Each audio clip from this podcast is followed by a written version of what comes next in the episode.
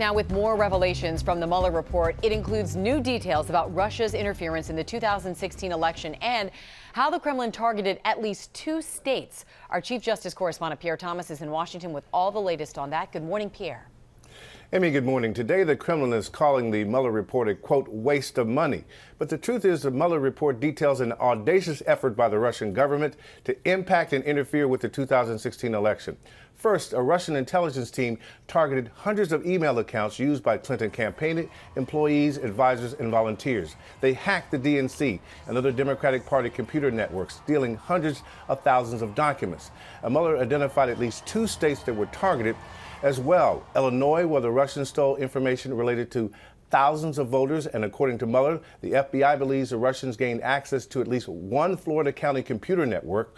Next, the Russians engaged in social media warfare, pushing out reams of bogus news stories and advertising, all aimed at sowing divisions among Americans on issues like race and immigration. And George, get this the Russians were even able to use their covert social media campaign to organize rallies here in America, some of which were attended by hundreds of people.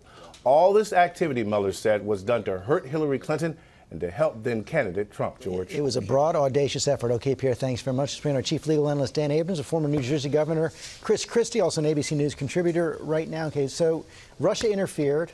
No criminal conspiracy established by Robert Mueller engagement between the Trump campaign and Russia. But the big open question now, and we heard uh, both Sarah Sanders and, and Congressman Nadler address it, what did Mueller intend to say about who should look at obstruction and why couldn't he reach a decision? Well, look, I don't think that Mueller is specifically addressing head on the question of who should be addressing it. But implicit in what he's saying is the Office of Legal Counsel precedent that no sitting president can be indicted impacted everything that we did. If you, if you take that at face value, the only other way to hold a president accountable is Congress. Because the whole point of the Office of Legal Counsel memo is, in effect, it's not a prosecutor's job to hold the president accountable. That would be something left to Congress. Yeah, I, listen, I agree with Dan. I've said that from the beginning, that I thought Mueller was going to be hamstrung by the OLC opinion, and that, uh, and that's the way it should be you know, in my view, the way it should be is the way the Constitution has it, which is if a president is engaged in conduct that we believe has gone over the line, it's for Congress to make that so decision. Barr shouldn't have stepped in. Well, listen, I, I don't think, and, and, A, and B, I don't, I don't think that Mueller should have gone into, I think he was in a real tough spot. Dan and I were talking about this earlier.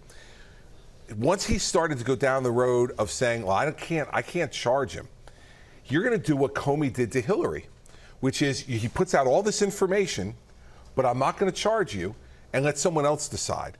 Um, and that puts the president in a really unfair and difficult position as well. Although, once you're the special counsel and you start to look, you have an obligation to report under the statute. So that's why yesterday was so confusing, in part, as you're going through the report, especially those first two pages, George, where Mueller's trying to explain why he didn't bring charges.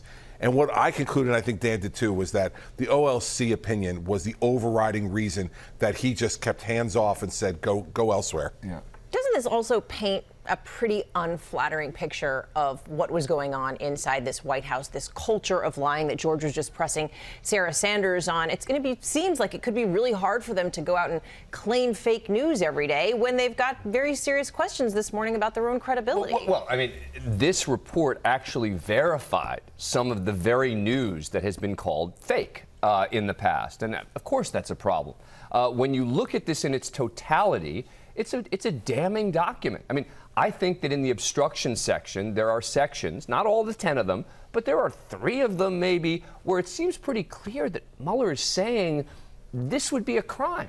I mean, he goes through an analysis, a three part analysis on each of these, and it sounds like he's saying that this is obstruction of justice, but for coming back to this issue of the fact that a sitting president can't be indicted. So, this notion that this is uh, somehow clears the president and that this shows uh, that he's been exonerated is, is absurd. With me? Go ahead. And I'd say, listen, to answer your question directly on the White House, I'd say the answer is yes and no right? So certainly some of the things that the president was engaged in, you know, trying to encourage Don McGahn to lie about what went on regarding his direction to fire Bob Mueller eh, is is bad, really bad. On the other hand, Don McGahn's conduct in all this is extraordinarily laudable. Former I think. White House counsel. Yeah, I, I think you know, and a number of other people, Corey Lewandowski, who refused to do Who basically things. said no to the president. Right. Right. And, and, and you look at it, the people who had the longest term association with the president were the ones inside that building who were looking at him and saying, no, I, this is a bad idea. I'm not going to do it. Uh, Reince Priebus deserves some credit as well for, for trying to control the DOJ situation with Jeff Sessions. So I think it's both. Like, as you know, I've been critical of a lot of the White House staff over the course of the years. But but a few of these folks, you know, Reince and Corey on the outside, Don McGahn, deserve some credit, real credit for standing up. Think about what we're celebrating here, right? We're celeb- you're celebrating They the fact the that, that people in the in the inner circle stopped the president from doing something. And had they I- not, and had they not, I mean, it's kind of point. stunning. It, it, it is, but I will tell you that Richard Nixon probably looked back on it and thought that wished that he had people who had done that for him, you know, and, and we wound up in a much worse situation. And I'm sure President Trump will appreciate your comparison to Richard Nixon. Listen, that's the that's the morning we're in, Dan. It's the morning we're in. Thank you, guys. Hi, everyone. George Stephanopoulos here. Thanks for checking out the ABC News YouTube channel. If you'd like to get more videos, show highlights, and watch live event coverage, click on the right over here to subscribe to our channel. And don't forget to download the ABC News app for breaking news alerts. Thanks for watching.